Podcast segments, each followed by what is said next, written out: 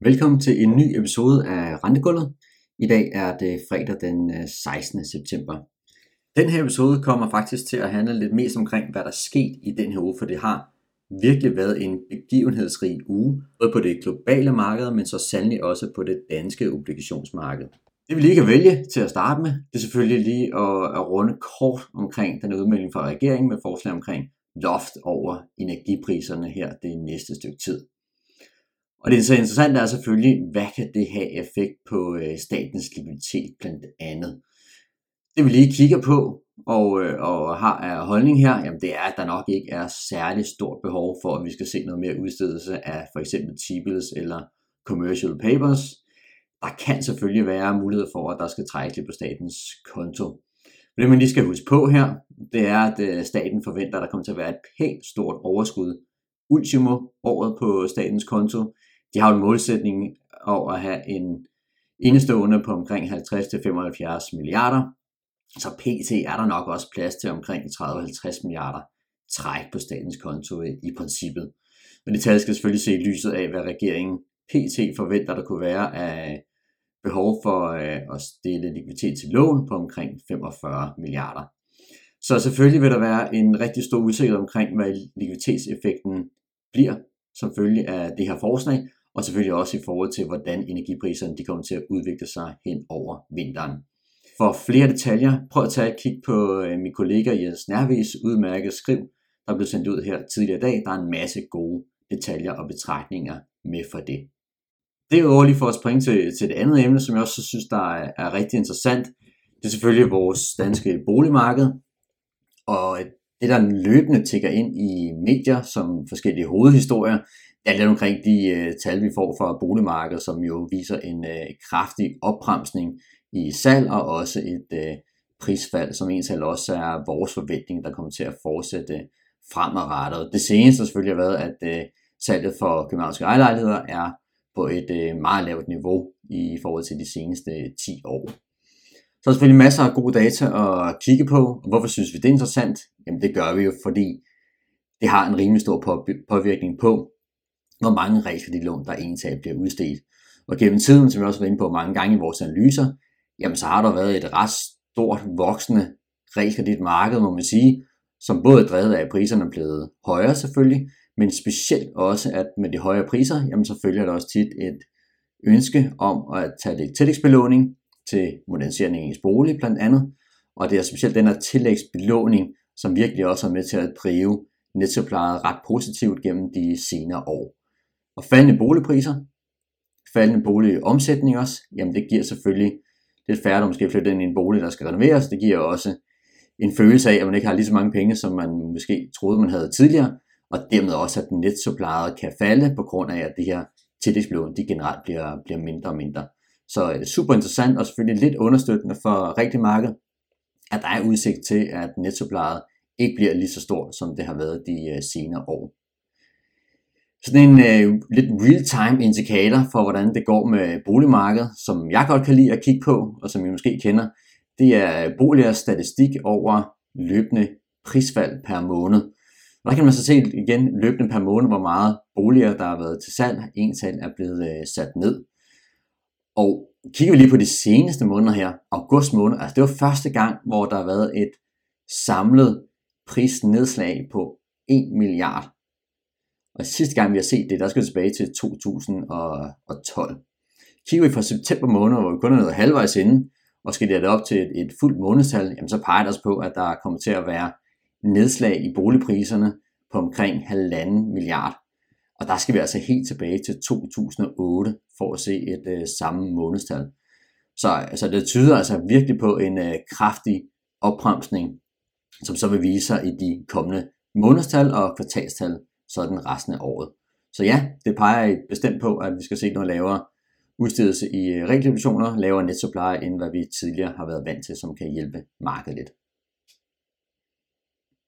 En anden ting, som også er interessant at kigge på, og som har øh, påvirket mange her sidste uge, det er sådan set den stadig store udstedelse, som vi ser i floaterne.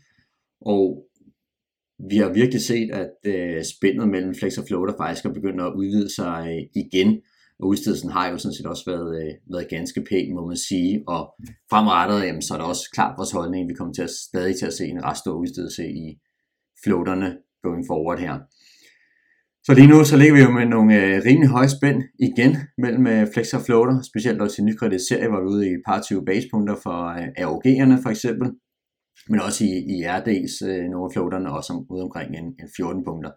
Tidligere har vi jo argumenteret for, at vi synes, der er god værdi at tage floaterne versus øh, flexerne, når vi når ud over de, de 10 basispunkter. Så øh, der er bestemt øh, noget værdi i de her floater, men igen, altså tror jeg, at det her spænd det kommer til at ligge, øh, ligge forholdsvis højt det, det næste stykke tid også, på grund af den, øh, det udstedelsespres, øh, der er i floaterne, som der ikke helt på samme måde er i flexerne. Og lidt i baggrunden, så spørger det selvfølgelig også den her potentielle udstedelse i øh, både Flex Floater Space fra Jyske Bank, når de overtager Handelsbankens aktiver senere i år.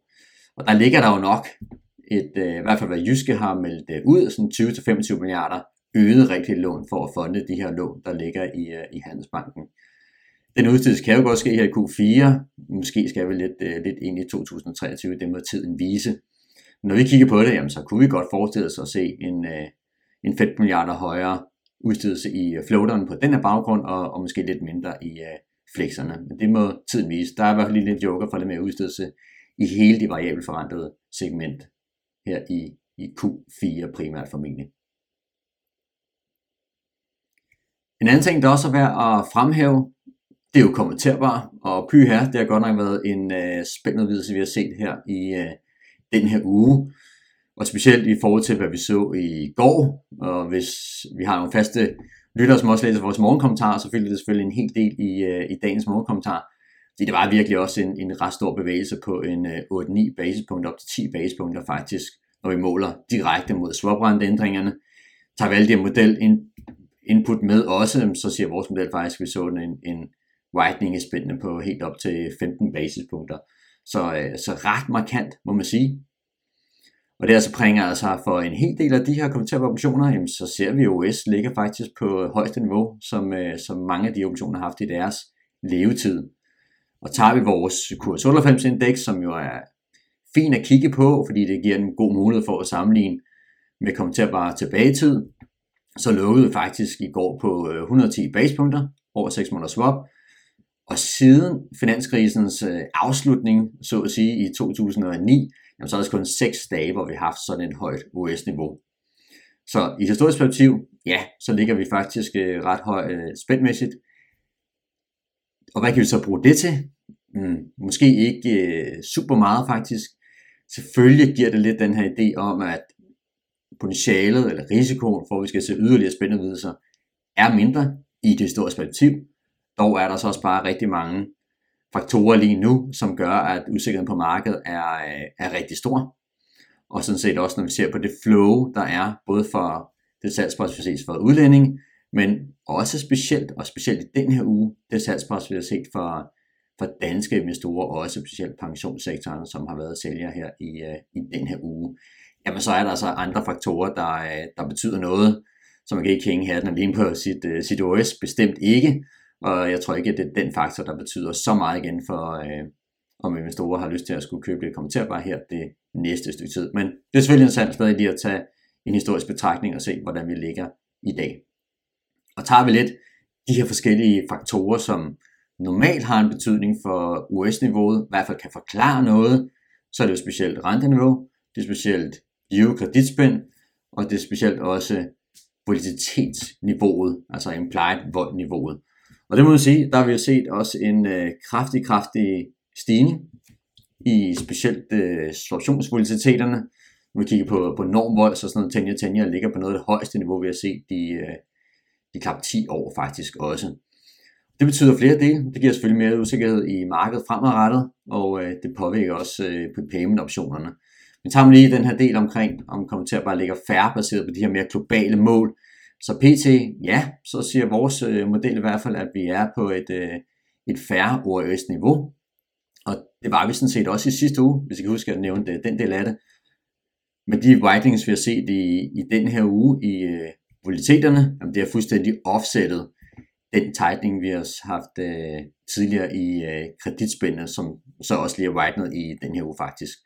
Så alle de her inputs, jamen det gør sådan set, at øh, der er også færremæssigt, kan man sige, skulle have været en widening i spændet i kommenterbar, så vi nu igen ligger på lidt, lidt færre niveau, men et betydeligt højere niveau.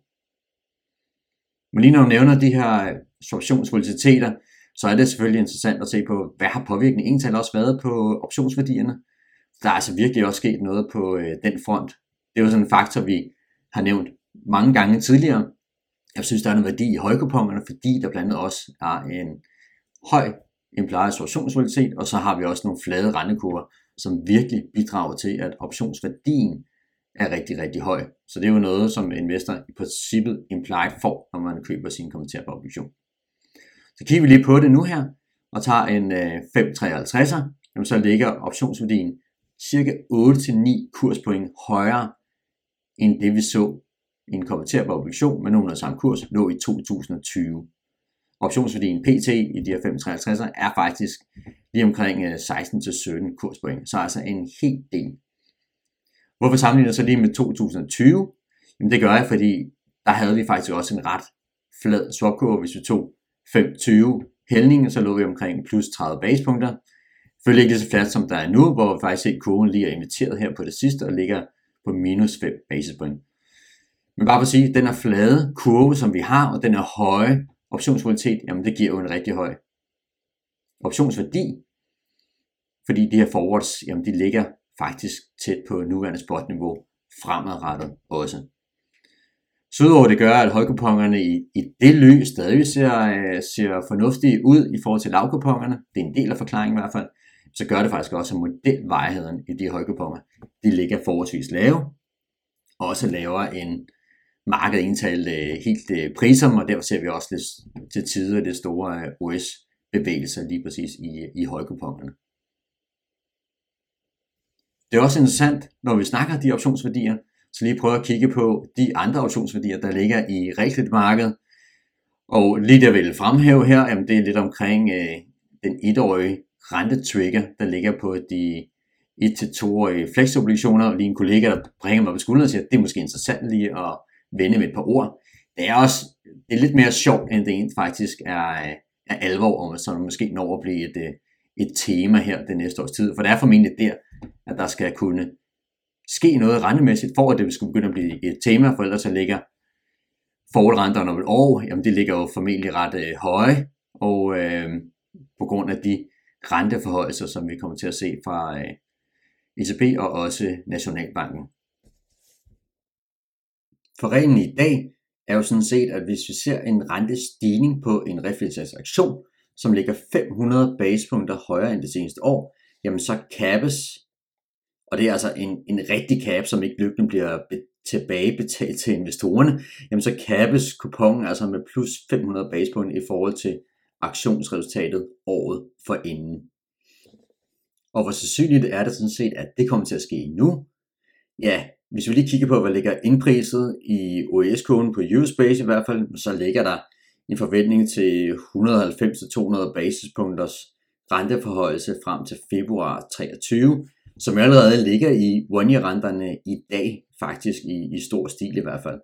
Så kigger vi lidt mere, hvordan øh, et års forward-renter ser ud, når vi når februar 23, jamen så ligger der indpriset yderligere en stigning på 50 basispunkter.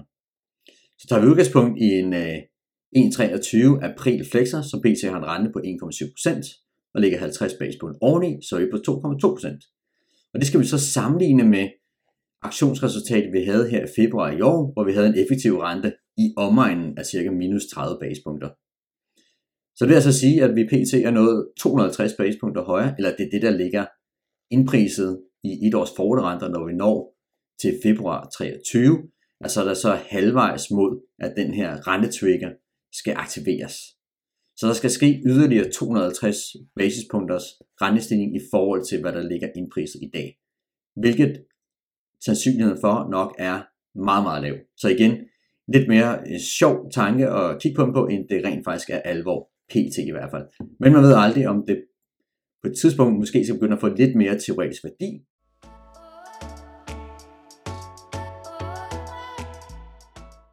Det var lige nogle af de interessante dele, der er sket i den her uge. En anden del, som er lige kunne komme lidt ind på, og som vi har stort fokus på, og som vi selvfølgelig også kommer til at have stort fokus på det næste stykke tid, jamen det er den lave yield danske, som vi har set her på det sidste også, og den cirka 18 milliarder høje nettostilling end forventet i den her måned. Og kan sige, det gør jo alt andet lige, at det øger sandsynligheden for, at vi på et tidspunkt formentlig skal se lidt mindre rentehike fra NAN end fra ECB inden for de måske kommende måneder eller året her. Og det er specielt øh, indpriset i markedet PT, men selvfølgelig en ting, der er super interessant at holde sig for øje, og som vi også kommer til at tage masser af fokus på det næste stykke tid. Det var alt for den her episode af Rendegulvet. Næste episode kan du lytte til igen på fredag. Følg med her på SoundCloud, eller se det link, som vi sender ud på mail også. Tak fordi du lyttede med. God fredag og rigtig god weekend.